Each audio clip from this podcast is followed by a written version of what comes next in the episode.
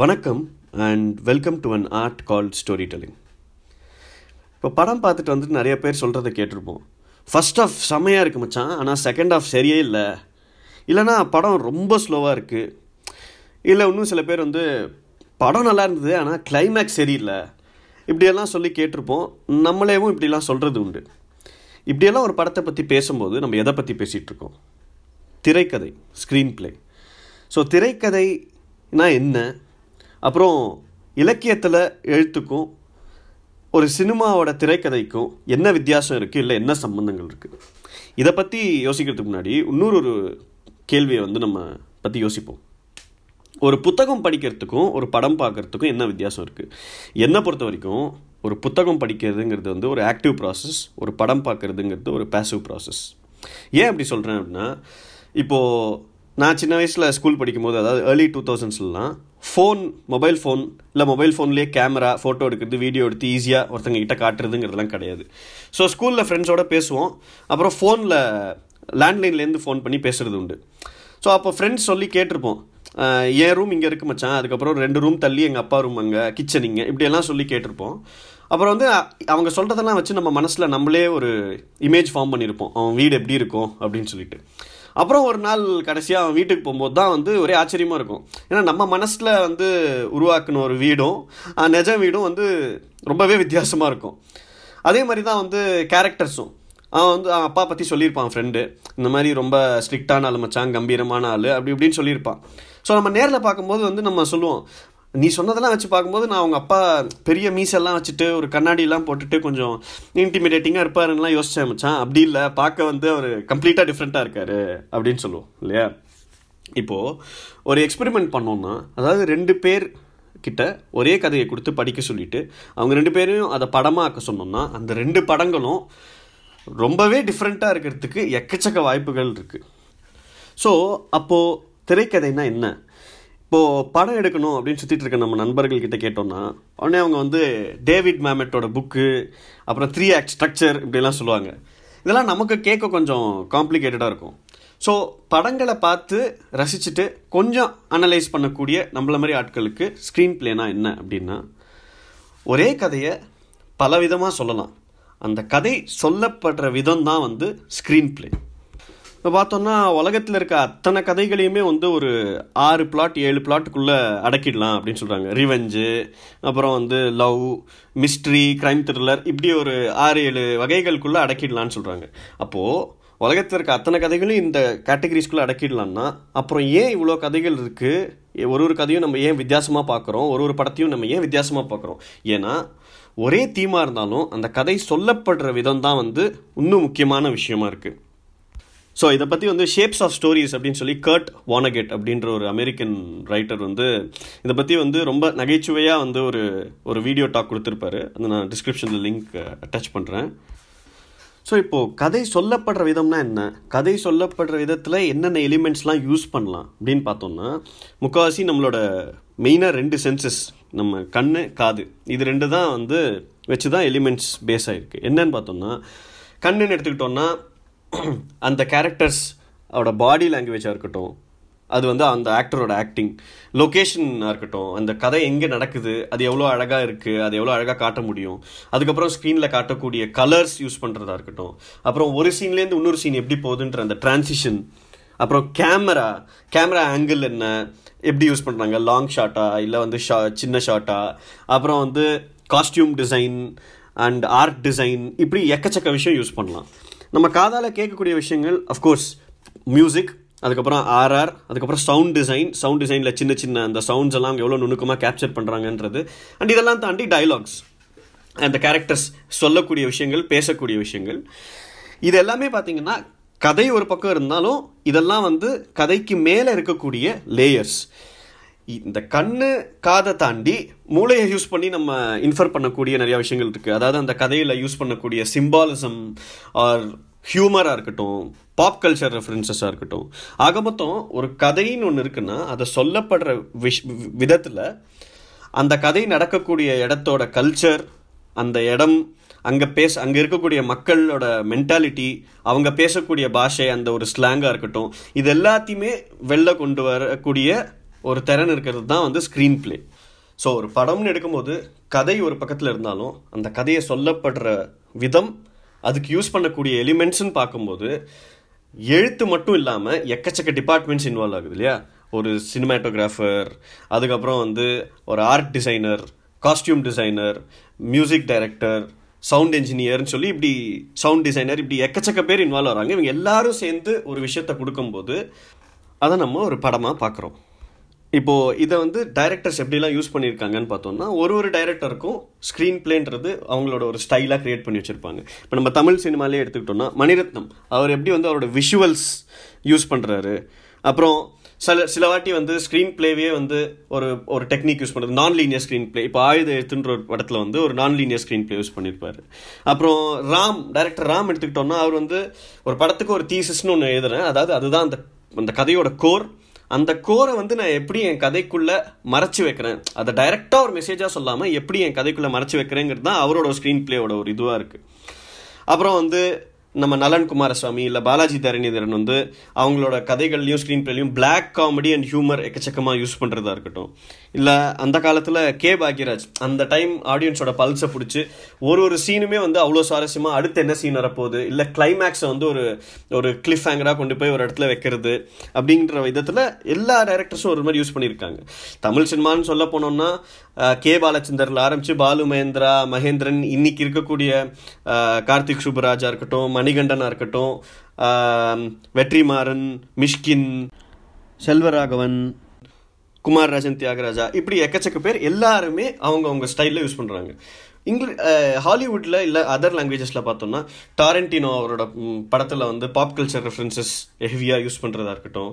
இல்லை ஸ்கார்சிசி வந்து அவரோட ஸ்க்ரீன் பிளே ரைட்டர் நிக்கோலஸ் பெலேகியோட சேர்ந்து கேங்ஸ்டர்ஸ் மூவிஸில் வந்து ஸ்பெஷலைஸ் பண்ணி அந்த வாய்ஸ் ஓவர் யூஸ் பண்ணுறதா இருக்கட்டும். இப்படி பார்க்கும்போது ஒரு முக்கியமான டிரெக்டர் வந்து ஸ்டான்லி குப்ரிக் அப்படின்ற டைரக்டர் ஸ்டான்லி குப்ரிக் வந்து முக்காவாசி அவரோட முக்காவாசி படங்கள் வந்து ஒரு சிறுகதையிலேருந்தோ இல்லை ஒரு நாவல்லேருந்தோ அடாப்ட் பண்ணி எடுத்த படங்கள். ஸோ அவர் அப்போ அந்த ஒரு நாவலையோ ஷார்ட் ஸ்டோரியோ புக்கில் படிக்கும்போது அவருக்கு இருக்க அவர் படிக்கக்கூடியது எழுத்து மட்டும்தான். ஆனால் ஸ்டான்லி குப்ரிக்கோட படங்கள் வந்து அன்இமேஜினபிள் யோசிக்க முடியாத விஷுவல்ஸ் எல்லாம் காட்டுனதுக்கு பேர் போன ஒருத்தர் அவர். ஸோ அப்போ என்னென்னா அந்த எழுத்தை மட்டும் அவர் படித்து அவரோட இமேஜினேஷனில் அந்த விஷுவல்ஸையும் அந்த விதமான மியூசிக்கையும் அந்த மாதிரி கலர்ஸ் அந்த மாதிரி எடிட்டிங் டார்க் ஹியூமர் எல்லாத்தையும் யூஸ் பண்ணி நம்மளுக்கு நம்மளால் கற்பனை பண்ண முடியாத ஒரு விஷயமா அவர் கொடுக்குறாரு. இப்போது ஒரு புக்கு படிக்கிறதுக்கும் ஒரு படம் பார்க்குறதுக்கும் ஆன வித்தியாசம் நான் சொன்னது இதுதான். ஒரு புக்கு படிக்கும்போது அதில் எழுத்து மட்டும்தான் இருக்கும். அதை நம்ம படித்து நம்ம நம்ம கற்பனையால் அந்த கேரக்டர் எப்படி இருப்பாங்க அந்த இடம் எப்படி இருக்கும் அவங்க என்ன மாதிரி ட்ரெஸ் போட்டிருப்பாங்க அவங்க பேசக்கூடிய எக்ஸாக்ட் அவங்க வாய்ஸ் எப்படி இருக்கும் இப்படிங்கிற எல்லா சின்ன சின்ன விஷயத்தையும் நம்ம இமேஜின் பண்ணி நம்மளோட ஒரு வருஷனாக இருக்கும். ஸோ நம்மளோட இன்னொரு ஒருத்தர் நம்ம நண்பனும் அதே கதையை படிச்சிருந்தாலும் அவன் மனசில் ஃபார்ம் பண்ணக்கூடிய இமேஜஸ் அண்ட் அவன் அதை கற்பனை கற்பனை செய்த விதம் கம்ப்ளீட்டாக டிஃப்ரெண்ட்டாக இருக்கும் இல்லையா? ஒரு எழுத்தாளராக இருக்கும்போது இதுதான் ஒரு பெரிய கஷ்டம். அதாவது இந்த எந்த ஒரு ஒரு கேமரா இல்லை ஒரு மியூசிக் இது எதுவுமே இல்லாமல் இமோட் பண்ணணும் இது எல்லாத்தையும் வெளில கொண்டு வரணுங்கிறது. ஆனால் அதே சமயத்தில் படிக்கிறவனோட ஒரு பார்ட்டும் இருக்குது அதில். அவனோட இமேஜினேஷனும் இருக்குது ஸோ இதனால தான் நான் ஏன் சொன்னேன்னா இது ஒரு ஆக்டிவ் ப்ராசஸ்னு ஸோ இந்த இமேஜஸ் நீங்கள் ஒரு கதையை படித்து ஃபார்ம் பண்ணிக்கக்கூடிய மெமரி இமேஜஸ் எல்லாமே உங்களோட தான் இருக்கும். ரொம்ப இன்டிமேட்டாக இருக்கும் பர்சனலாக இருக்கும். அண்ட் அது ஒரு பயங்கரமான ஒரு அசுர போதையை கொடுக்கும். ஒரு படம் பார்க்கும்போது அந்த படம் எடுக்கிற வரைக்கும் ரொம்ப கஷ்டம். ஏன்னா இவ்வளோ விஷயங்களை கொண்டு வரணும். ஒரு கேமரா இருக்குது அப்புறம் மியூசிக் இருக்குது இவ்வளோ எலிமெண்ட்ஸையும் சேர்த்து கொண்டு வந்து நீ அந்த கதையை படிச்சனா எப்படி இமேஜின் பண்ணுவியோ அதெல்லாம் விட அதிகமாக அதெல்லாம் விட அழகாக அதெல்லாம் விட பிரமாதமாக ஒரு கதையை ஒரு விஷுவலை ஒரு ப்ராடக்டை அவர் இமேஜினேஷனை யூஸ் பண்ணி க்ரியேட் பண்ணி நமக்கு கொடுக்க வேண்டியதாக இருக்குது இதுதான் வந்து ரெண்டுத்துக்கான வித்தியாசம். இப்போது எழுத்து மூலமாகவே ஸ்க்ரீன் பிளேவை ரொம்ப அழகாக யூஸ் பண்ணி கதை சொன்ன ஒரு ரெண்டு மூணு எழுத்தாளர்களை பற்றி பார்ப்போம்.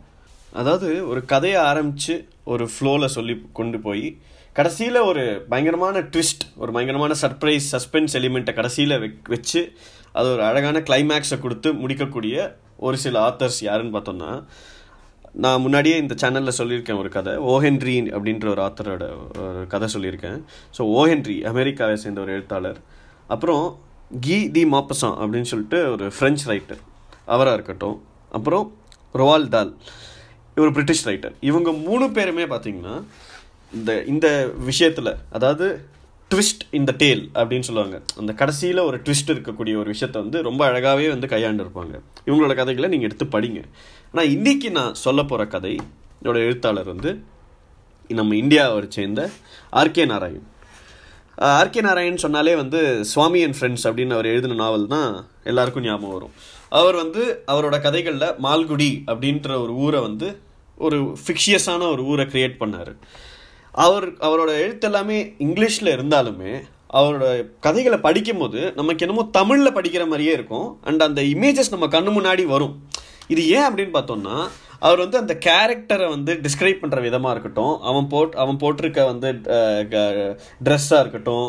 இல்லை அவனோட பழக்க வழக்கங்கள் அவனோட லைஃப் ஸ்டைல் அவன் இருக்கக்கூடிய இடம் அவன் இருக்கக்கூடிய இடத்துல இருக்கக்கூடிய மற்ற மனுஷங்களோட ஒரு மென்டாலிட்டி இப்படி நிறைய விஷயங்களை கதை மூலமாகவே சொல்லி அந்த கதையை நம்ம கண்ணு முன்னாடியே வர வச்சு நம்மளை அந்த உலகத்துக்குள்ளே கூட்டிகிட்டு போவார். ஸோ என்னை பொறுத்த வரைக்கும் ஆர்கே நாராயணோட நிறைய ஷார்ட் ஸ்டோரிஸ் வந்து ஒரு ஷார்ட் ஃபிலிமாக எடுக்கக்கூடிய ஒரு ஸ்கிரிப்ட் தான். இன்னைக்கு அவரோட ஒரு கதையை பார்ப்போம்.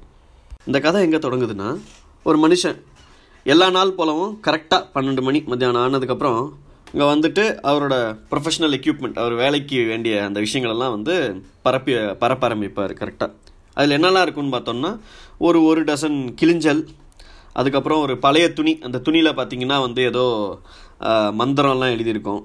அப்புறம் ஒரு நோட் புக்கு அப்புறம் கொஞ்சம் ஓலைச்சுவடிகள் இந்த ஆளோட நெத்தி ஃபுல்லாக வந்து விபூதி குங்குமம்லாம் அப்படியே ஃபுல்லாக வச்சுக்கிட்டு அவர் கண்ணை பார்த்தா வந்து ஒரு கண்ணில் ஒரு ஒளி இருக்கும் அப்படிங்கிறாரு. ஆனால் ஆர்கே நாராயணன் என்ன சொல்கிறாருன்னா அந்த ஒளி வந்து கஸ்டமர்ஸை வந்து தேடி தேடி யாரை கூப்பி யாரை வந்து எந்த கஸ்டமரை எப்படி பிடிக்கலாம் அப்படின்னு பார்த்து பார்த்து தேடி தேடி வந்த அந்த ஒரு ஒளி அது. ஆனால் வந்து அவரோட கஸ்டமர்லாம் வந்து என்ன நினச்சிப்பாங்கன்னா வந்து ஏதோ ரொம்ப ஞானி போல இருக்குது அதனால் கண்ணில் ஒரு ஒளி தெரியுதுன்னு நினச்சிப்பாங்க அப்படிங்கிறாரு. இதையும் தாண்டி அவரோட கண்ணில் இருக்கக்கூடிய அந்த ஒளிக்கு இன்னொரு ஒரு அது வந்து ஒளியாக தெரியறதுக்கு காரணம் என்ன அந்த செட்டிங் அந்த கண்ணி எங்கே இருக்குது மூஞ்சியில் அப்படிங்கிறது தான். ஏன்னா நெத்தி ஃபுல்லாக வந்து விபூதி குமார் ஒரே கலர்ஸு அதுக்கப்புறம் வந்து மீச தாடி எக்கச்சக்கமாக தலையில் வந்து ஒரு தலப்பா கட்டு வேறு ஆரஞ்சு கலரில் என்ன? அதனால் இந்த மாதிரி ஒரு செட்டப்புக்கு வந்து ஒரு பாதி பைத்தியக்காரன் கூட வந்து பார்க்குறதுக்கு வந்து அவன் கண்ணு கூட வந்து இப்படி வந்து ஸ்பார்க்கிளாக தான் தெரியும். இல்லை ஒளியாக தான் தெரியும் அப்படிங்கிறாரு.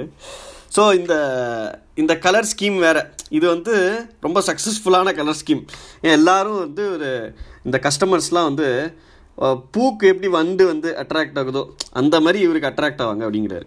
இவர் எங்கே உட்காந்துருக்கார் இந்த ஆள் எங்கே உட்காந்துருக்காருன்னா ஒரு புளிய மரத்துக்கு அடியில் ஒரு பிஸியான ரோட்டில் அந்த ரோடு வந்து டவுன் ஹால் டவுனோட ஏதோ ஒரு முக்கியமான ஒரு ஹால் பக்கத்தில் இருக்குது அதனால் வந்து என்னென்னா எக்கச்சக்க க்ரௌடு கார்த்தாலேருந்து ராத்திரி வரைக்கும் அந்த தெரு வழியாக போவாங்க அந்த ரோடு வழியாக போவாங்க. ஆனால் இந்த ரோட்டில் வந்து இவரை தவிர இன்னும் எக்கச்சக்க கடைக்காரங்கள்லாம் இருப்பாங்க. சின்ன சின்ன கடையெல்லாம் வச்சுட்டு. எந்த மாதிரி கடைக்காரங்கன்னா இந்த நாட்டு மருந்து விற்கிறவங்க அதுக்கப்புறம் வந்து எங்கேருந்தோ திருடிட்டு வந்த இரும்பு அதெல்லாம் விற்கிறவங்க மந்திரவாதிகள் அதுக்கப்புறம் வந்து சீப்பாக வந்து துணி விற்கிற ஒருத்தர் அவர்கிட்ட வந்து எக்கச்சக்க கூட்டம் போகுமா? இதெல்லாம் தாண்டி வந்து வேர்க்கடலை அதாவது வறுத்த வேர்க்கடலை விற்கிற ஒருத்தர்.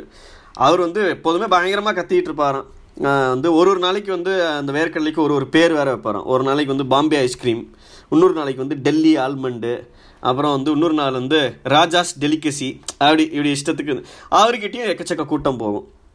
இப்போ வந்து அந்த அவர்கிட்ட வர கூட்டத்தில் ஒரு பெரிய அளவான கூட்டம் வந்து இவர்கிட்ட இந்த ஜோசியக்காரர் நம்ம கதையோட கதாநாயகன் அந்த ஜோசியக்காரர்கிட்டையும் வரும். இந்த ஜோசியக்காரர் என்னென்னா அவருக்கு இருக்கக்கூடிய லைட்டு என்னென்னா இந்த வேர்க்கடலை விற்கிறவர் பக்கத்தில் இருப்பார். அவர் வந்து அந்த ஒரு நெருப்பு ஏதோ ஒரு லேம்ப் வச்சுருப்பார். அதுலேருந்து வர வெளிச்சத்தில் தான் இவர் வந்து இவரோட பிஸ்னஸ் பண்ணுவார். ஸோ அங்கே இருக்க கடைக்காரங்க ஒரு ஒருத்தர் ஒரு மாதிரி லைட் யூஸ் பண்ணுறாங்க அதை வந்து இவர் வர்ணிக்கிறாரு. அதாவது வந்து ஒருத்தர் வந்து கேஸ் லைட்டு ஒருத்தர் வந்து சும்மா ஒரு போல் மேலே வந்து ஒரு ஃப்ளேர் மாதிரி வச்சுட்டு அது அவர் ஒருத்தர் சைக்கிள் லேம்ப் இந்த மாதிரி ஒருத்தர் யூஸ் பண்ணுவாங்க. இந்த ஜோசியக்காரருக்கு அவரோட லைட்டு கிடையாது. ஸோ அவர் இருக்கிற இடம் வந்து மற்ற சுற்றி இருக்கிற லைட்லேருந்து தான் வெளிச்சம் வரும். ஸோ கொஞ்சம் பாதி இருட்டு பாதி வெளிச்சமாகவே இருக்கும். ஆனால் என்ன சொல்கிறாரு இந்த ஜோசியக்காரர்கிட்ட வந்து வரவங்க எல்லாமே அந்த பாதி இருட்டு பாதி வெளிச்சத்துலேயே வந்து ஏதோ ஒரு மயக்கம் ஏதோ ஒரு மந்திரம் இருக்குது அப்படின்னே வருவாங்க அப்படிங்கிறாரு.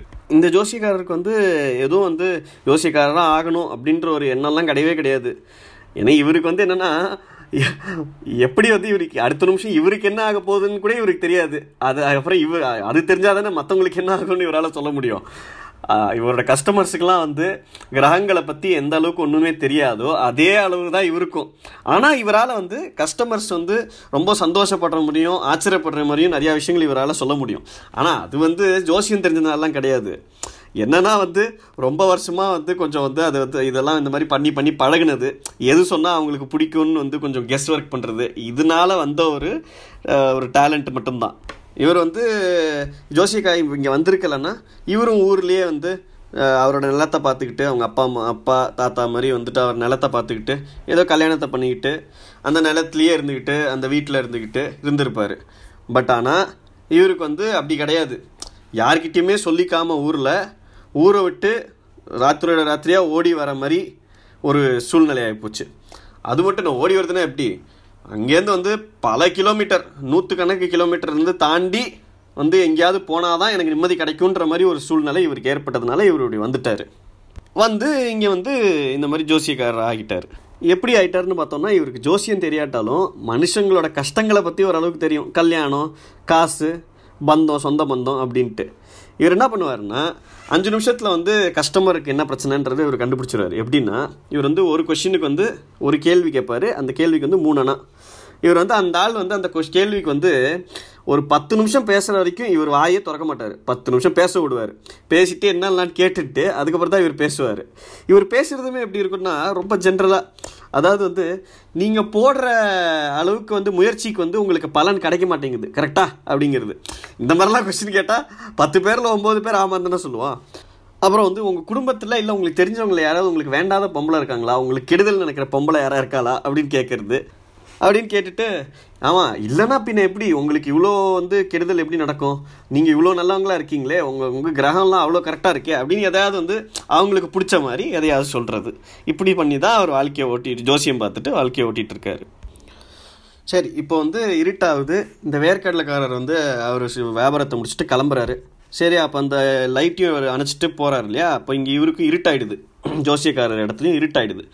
ஸோ வெளிச்சம் இல்லாதனால இவரும் வந்து சரி இன்னைக்கு வேலை முடிஞ்சது கிளம்பலாம் அப்படின்ட்டு இவரோட சாமான்லாம் எடுத்து கட்டிகிட்டு இருக்கும்போது யாரோ ஒருத்தன் வந்து இவர் முன்னாடி நிற்கிறான் இங்கே நின்றுட்டுருக்கான் அவன் ரோட்டில் இவர் முன்னாடி.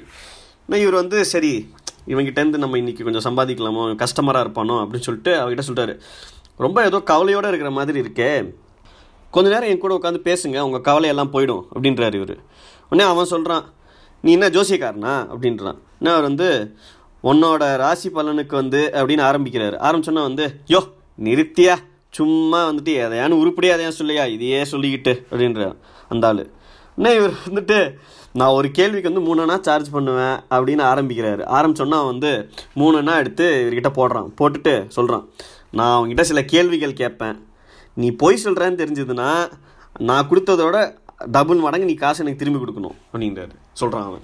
உடனே இந்த ஜோசியக்காரர் வந்து சரி உனக்கு வந்து பிடிச்ச மாதிரி கரெக்டாக நான் பதில் சொல்லிட்டேன்னா நீ எனக்கு அஞ்சு ரூபா கொடுக்குறியா? அப்படிங்கிறாரு. அவன் வந்து அதெல்லாம் முடியாது. அப்படின்னோடனே இவர் வந்து சரி ஓகே. ஒரு எட்டனா கொடுக்குறியா? அப்படின்னாரு. சரி ஓகே. கொடுக்குறேன். ஆனால் நீ சொல்கிறது தப்பாக இருந்ததுன்னா எனக்கு அதை விட டபுளாக கொடுக்கணும் அப்படின்ற அந்த ஆள். சரி கொஞ்ச நேரம் இவங்க ஆர்கியூ பண்ணுறாங்க அதுக்கப்புறம் வந்து சரின்னு சொல்லிட்டு ஒத்துக்கிறாங்க. ஒத்துட்டோன்னே இவர் வந்து இந்த ஜோசியக்கார் வந்து வேண்டிக்கிறாரு. எப்படியாவது இன்னைக்கு கரெக்டாக பேசி காசு கறந்துடணும் அப்படின்னோடனே அப்படின்னு யோசிக்கிறாரு. யோசிக்கிறாரு அவன் வந்து ஒரு பீடியை பற்ற வச்சுட்டு அவன் வந்தவன் கஸ்டமர் ஒரு பீடியை பற்ற வச்சுட்டு உட்கார்றான். அவன் வந்து வத்திக்குச்சி இப்படி பற்ற வைக்கும்போது அந்த வெளிச்சத்தில் வந்து இந்த ஜோசிக்கார் வந்து அவன் மூஞ்சியை பார்க்குறாரு. பார்த்த உடனே இவருக்கு வந்து சுற்றி இருக்கிற அந்த வண்டி போகிற சத்தம் எல்லாமே இவருக்கு பாஸ் ஆகுது. காதில் எதுவுமே வந்து கேட்கல இவர் வந்து ஒரே வில வெளுத்து போயிடுறாரு. இவருக்கு ஒரே அன்கம்ஃபர்டபுளாக ஆகிடுது அந்த இடத்துல. உடனே இவர் வந்துட்டு இன்றைக்கி இந்தா நீ உன் காசு நீ திரும்பி எடுத்துக்கோ. இந்த மாதிரிலாம் வந்து சேலஞ்செலாம் எனக்கு வந்து பிடிக்காது. ஆ இன்றைக்கி எனக்கு லேட்டும் ஆயிடுச்சு நான் கிளம்புறேன். அப்படின்னோன்னா அந்த ஆள் இவர் கையை பிடிச்சிடுறான். பிடிச்சிட்டு அப்படியெல்லாம் போக முடியாது. நான் சும்மா தானே போயிட்டு இருந்தேன். ஓ இந்த பக்கம் நின்ன. நின்ன உடனே நீ தானே எனக்கு வழியை கூப்பிட்ட? நான் போய் சும்மா போயிட்டு இருந்தேனே நீ தானே கூப்பிட்ட? அப்படியெல்லாம் விட முடியாது. நீ பண்ணு அப்படிங்கிறாரு. ஜோசியக்கார் வந்து யோ இன்னைக்கு என்னால் பண்ண முடியாது. இன்றைக்கி என்னால் ஜோசியம் சொல்ல முடியாது. இதுக்கப்புறம் மனசு இல்லை. அப்படின்னோன்னா வந்து அதெல்லாம் கிடையாது. சேலஞ்சு கட்டினல்ல பந்தயம் கட்டினல்ல. இப்போ நீ பேசுகிற அப்படின்றா. அப்படின்னு வந்து அந்த ஜோசியக்கார் வந்துட்டு சரி ஓகே என்ன பண்ணுறதுன்னு சொல்லிட்டு தொண்டையெல்லாம் அப்படின்னு சரி பண்ணிவிட்டு ஒரு ஒரு லேடி இருக்கா அப்படின்னு வந்து ஒரு ஒரு பொம்பளை இருக்கா அப்படி சொல்ல ஆரம்பிக்கிறார். சொன்ன உடனே வந்துட்டு இந்த வந்தவன் நிறுத்து. எனக்கு அதெல்லாம் வேணாம். நான் ஒரு தேடலில் இருக்கேன். அந்த தேடல் வந்து பலனடையுமா அடையாதா? சக்ஸஸ் ஆகுமா ஆகாதா? இதை முதல்ல சொல்லு அப்படிங்கிறான். உடனே அந்த ஜோசியக்காரர் வந்துட்டு ஏதோ மந்திரம்லாம் சொல்கிற மாதிரி சொல்லிட்டு சரி நான் சொல்கிறேன் இதுக்கு நான் ஆன்சர் பண்ணுறேன் ஆனால் நான் கரெக்டாக சொன்னேன்னா நீ ஒரு ரூபா கொடுக்கணும்.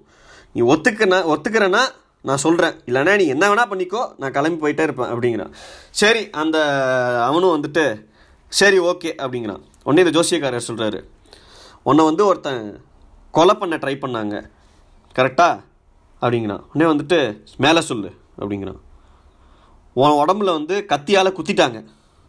அப்படின்றாரு. உடனே வந்துட்டு அட ஆமாம் அப்படின்னு சொல்லிட்டு அவனோட செஸ்ட்டில் வந்து மார்பிளில் வந்து காட்டுறான். இங்கே பாரு தழும்பு. வேற என்ன? மேலே சொல்லு அப்படின்னா. உடனே இவர் சொல்கிறாரு இந்த ஜோசியக்காரர்.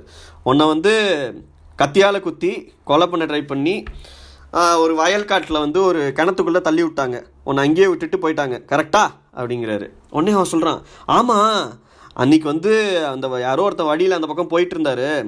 அவர் மட்டும் வந்து நான் கத்துனதை கேட்டு வந்து காப்பாற்றிருக்கலன்னா நான் செத்து போயிருப்பேன். அப்படின்னு சொல்கிறார் சொல்லிட்டு சரி என்னை அந்த குத்தி உள்ளே தள்ளி போட்டு தள்ளி விட்டான்ல அவனை தேடி தான் நான் போயிட்டுருக்கேன். என்னால் அவனை என்ன பண்ண முடியும்? அதை நீ சொல்லு முதல்ல அப்படிங்கிறாரு. உடனே ஜோசியக்கார் சொல்கிறாரு இந்த ஜென்மத்தில் இல்லை அடுத்த ஜென்மத்தில் தான். அவன் நாலு மாதம் முன்னாடியே ஒரு இங்கேருந்து வந்து கொஞ்சம் தள்ளி இருக்கிற ஒரு ஊரில் செத்து போயிட்டான். இனிமே நீ அவனை பார்க்க முடியாது அப்படிங்கிறாரு. உடனே அந்த அந்த கஸ்டமருக்கு வந்து ஒரே கடுப்பாயிடுச்சு. அவன் வந்து கத்த ஆரம்பிக்கிறான். உடனே வந்து இந்த நம்ம ஜோசியக்காரர் சொல்கிறாரு குருநாயக் அப்படிங்கிறாரு. உடனே வந்துட்டு அட என் பேரெல்லாம் உனக்கு தெரிஞ்சிருக்கா? அப்படின்னு ஆச்சரியப்படுறான். உடனே வந்து சொல்கிறாரு ஆமாம் நிறையா விஷயங்கள் எனக்கு தெரிகிற மாதிரி உன் பேரும் எனக்கு தெரியும். இப்போ குருநாயக் நான் சொல்கிறத மட்டும் நல்லா கேளு. இங்கேருந்து உன் ஊர் வந்து இங்கேருந்து போகிறதுக்கு ரெண்டு நாள் ஆகும். இங்கேருந்து வந்து நார்த்தில் இருக்குது அடுத்த ட்ரெயின் பிடிச்சி உன் ஊருக்கு போயிடு. போயிட்டேன்னா இதுக்கப்புறம் உன் வாழ்க்கைக்கு எந்த பிரச்சனையும் இல்லை. அப்படின்னு சொல்லிட்டு கொஞ்சம் ஊபூதி விபூதி எடுத்து அவன் கையில் கொடுத்து இந்தா நெத்தியில் தடவிட்டு கிளம்பு. இனிமே வந்து இந்த பக்கம் பார்த்து இந்த டைரெக்ஷனில் வந்துடாத வராமல் இருந்தோன்னா உனக்கு நூறு வயசு அப்படிங்கிறாரு. உடனே வந்துட்டு அந்த கஸ்டமர் வந்துட்டு சொல்கிறான் இதுக்கப்புறம் நான் எதுக்கு ஊரை விட்டு வெளில போகணும்? நான் எது ஊரை விட்டு வெளில வந்து இவ்வளோ தேடிட்டு இந்த ஊருக்கெலாம் வந்ததே அவன் கையில் கிடச்சான்னா அவனை தேடி என் கையால் கழுத்து நெரிச்சு கொலை பண்ணுங்கிறதுக்காக தான் வந்தேன். எப்படியோ என் கையை விட்டு அவன் தப்பிச்சிட்டான். சரி அட்லீஸ்ட் அவனோட மரணம் வந்து கொடுமையாக இருந்திருக்கும் இருந்தால் நல்லா இருந்திருந்துன்னா எனக்கு திருப்தி அப்படிங்கிறான். உடனே இந்த ஜோசியக்காரர் வந்து கண்டிப்பாக கண்டிப்பாக அவன் வந்து ஒரு லாரியில் அடிபட்டு செத்து போயிட்டான் அப்படிங்கிறாரு. உடனே அந்த கஸ்டமருக்கும் ஒரே சந்தோஷம். அவன் வந்து சொன்னபடி ஏதோ காசு நிறையா காசு காயின்ஸ் இவர் கையில் கொடுத்துட்டு கிளம்பி போயிடுறான். இருட்டில் அவன் போயிடுறான். இவரும் இவரோட சாமான்லாம் எடுத்துகிட்டு எல்லாத்தையும் எடுத்துகிட்டு வீட்டுக்கு போகிறாரு போகும்போது கிட்ட கிட்ட நடுராத்திரி ஆகிடுது அவன் ஒய்ஃப் வந்து வெயிட் பண்ணிகிட்டு இருக்காங்க. என்ன ஆச்சுன்னு தெரியலையா? அப்படின்னு சொல்லி வெயிட் பண்ணிட்டு என்ன ஆச்சுன்னு பார்க்குறாங்க. இவர் போனோடனே அந்த காசெல்லாம் கையில் கொடுத்து "இந்த ஒரு ஆள் ஒரு கஸ்டமருக்கு கொடுத்தான் இவ்வளோத்தையும் என் ஜோசியத்தினால. நான் பார்த்து சொன்னதுனால. எவ்வளோ இருக்குன்னு பாரு அப்படிங்கிறாரு. பார்த்தோன்னா அந்த மனைவி வந்து அதை பார்த்துட்டு பன்னெண்டரை ப பன்னெண்டரை அணா இருக்குது டுவெல் அண்ட் ஆஃப் அனாஸ் இருக்குது அப்படின்றாங்க. அப்படின்னு ஒன்று அப்படின்னு வந்துட்டு அவங்களுக்கு ஒரே சந்தோஷம். அவங்க சொல்கிறாங்க குழந்த ரொம்ப நாளாக ஸ்வீட்டு கேட்டுட்ருக்கு சரி இப்போ இந்த காசை வச்சு நாளைக்கு கொஞ்சம் வெல்லம் அதுக்கப்புறம் தேங்காய்லாம் வாங்கி அட்லீஸ்ட் பாயசம் பண்ணி கொடுக்கலாம் குழந்தைக்கு அப்படிங்கிறாரு. இவனுக்கு ஒரே கோவம் இந்த ஜோசியக்காரனுக்கு. அந்த பன்னி வந்து ஒரு ரூபா கொடுக்குறேன்னு சொல்லிட்டு பன்னெண்டரணா தான் கொடுத்துருக்கானா. ஏமாற்றி விட்டான் அப்படின்றாரு. அப்படின்னு கோவப்படுறாரு. உடனே மனைவி கேட்குறாங்க சரி அது போயிட்டு போகுது. ஏன் நீங்கள் ரொம்ப கவலையோடு இருக்கிற மாதிரி இருக்குது ஏதோ ரொம்ப டிஸ்டர்ப்டாக இருக்கீங்களே அப்படின்னோடனே இவன் வந்து ஒன்றும் இல்லை அப்படின்ட்டு போயிடுறான். அதுக்கப்புறம் குளிச்செல்லாம் சாப்பிட்டுட்டு திண்ணையில் உட்காந்துருக்கிற போது அவன் வந்து ஒய்ஃபோட திண்ணையில் வெளில உட்காந்துருக்கும் போது சொல்கிறாரு அவர் இந்த ஜோசியக்காரர். உனக்கு ஒரு விஷயம் சொல்கிறேன் இன்றைக்கி என் மனசுலேருந்து ஒரு பெரிய பாரம் குறைஞ்சு போச்சு. அப்படின்ட்டு ஏன்னா நான் ஒரு மனுஷனை கொலை பண்ணிட்டேனே. அப்படின்னு சொல்லி இவ்வளோ வருஷமாக ரொம்ப க ரொம்ப வேதனையப்பட்டுட்டு இருந்தேன். என் மனசில் ரொம்ப பெரிய ஒரு பாரமாக இருந்தது. அதனால தான் நான் வந்து அந்த கொலை பண்ணிட்டதுனால தான் நான் வீட்டை விட்டு ஓடிட்டு இந்த ஊருக்கு வந்து ஒன்றை பார்த்து ஒன்றை கல்யாணம் பண்ணிட்டு இப்போ நான் வந்து இங்கே இருக்கேன். இன்னைக்கு தான் எனக்கு தெரிய வந்தது அவன் இன்னும் உயிரோட தான் இருக்காது அப்படின்றாரு. இப்போ வந்து மனைவி கேட்குறாங்க நீங்கள் ஒருத்தரை கொலை பண்ண ட்ரை பண்ணீங்களா? அப்படின்னோடனே இவன் சொல்கிறான் ஆமாம் அது ஏதோ அது சின்ன வயசு அந்த டைமில் ஊரில் ஏதோ வந்துட்டு வெட்டியாக குடிச்சிட்டு சீட்டாடிட்டு சுற்றிக்கிட்டு இருந்தோம் சண்டையை போட்டுக்கிட்டு. அப்போ ஏதோ அந்த சின்ன வயசில் ஒரு நாள் குடிச்சிட்டு ஏதோ ஒரு சண்டையில் யாரையோ வந்துட்டு ஒரு இதில் ஏதோ ஒரு நடந்த விஷயம். இப்போ எதுக்கு அதை பற்றியெல்லாம் யோசிச்சுக்கிட்டு சரி தூங்குவோம் நேரமாச்சு அப்படின்ட்டு கொட்டாய் விட்டுக்கிட்டு அவர் வந்து திண்ணையில் படுத்து தூங்கிடுறாரு. ஸோ ஆர்கே நாராயண் இந்த மாதிரி இன்னும் நிறையா சிறுகதைகள் எழுதியிருக்காரு. கிட்ட கிட்டத்தட்ட ஒரு பதினாறு பதினேழு நாவல்ஸ் எழுதியிருக்காரு. எடுத்து படிங்க. அவரோட சிறுகதைகளை ஷார்ட் ஃபிலிம் ஆக்கிறதுக்கு உங்களுக்கு ஒரு ஆசை இருந்ததுன்னா எடுத்து பண்ணுங்க. ஸோ படங்கள் பார்ப்பதுங்கிறது ஒரு விதமான ஒரு சுவாரஸ்யமான ஒரு அனுபவம். அதில் வந்து அந்த கிரியேட்டர் அவரோட இமேஜினேஷனை நமக்கு ப்ரெசென்ட் பண்ணுறாங்க அதை நம்ம பார்த்து ரசிக்கிறோம். புத்தகம் படிக்கிறதுங்கிறது இன்னொரு விதமான ஒரு அனுபவம் சுவாரஸ்யமான அனுபவம். அதில் நம்ம படிக்கிறோம் நம்மளோட ஓன் இமேஜஸை ஃபார்ம் பண்ணுறோம் அது வந்து நம்மளுக்கு பர்சனலாகவும் இன்டிமேட்டாகவும் நம்மளோட ஓன் வெர்ஷன் ஆஃப் இட்டாகவும் இருக்கும். ஸோ அது ஒரு அசுரபோதையை கொடுக்கும். ஸோ நீங்களும் எடுத்து புஸ்தகங்கள் படிக்க ஆரம்பிச்சிங்கன்னா அந்த அசுரபோதை என்னங்கிறது உங்களுக்கும் புரியும். ஸோ கதைகள் கேட்போம் கதைகள் சொல்லுவோம் கதைகளை கொண்டாடுவோம். Stay tuned for another episode of an art called storytelling.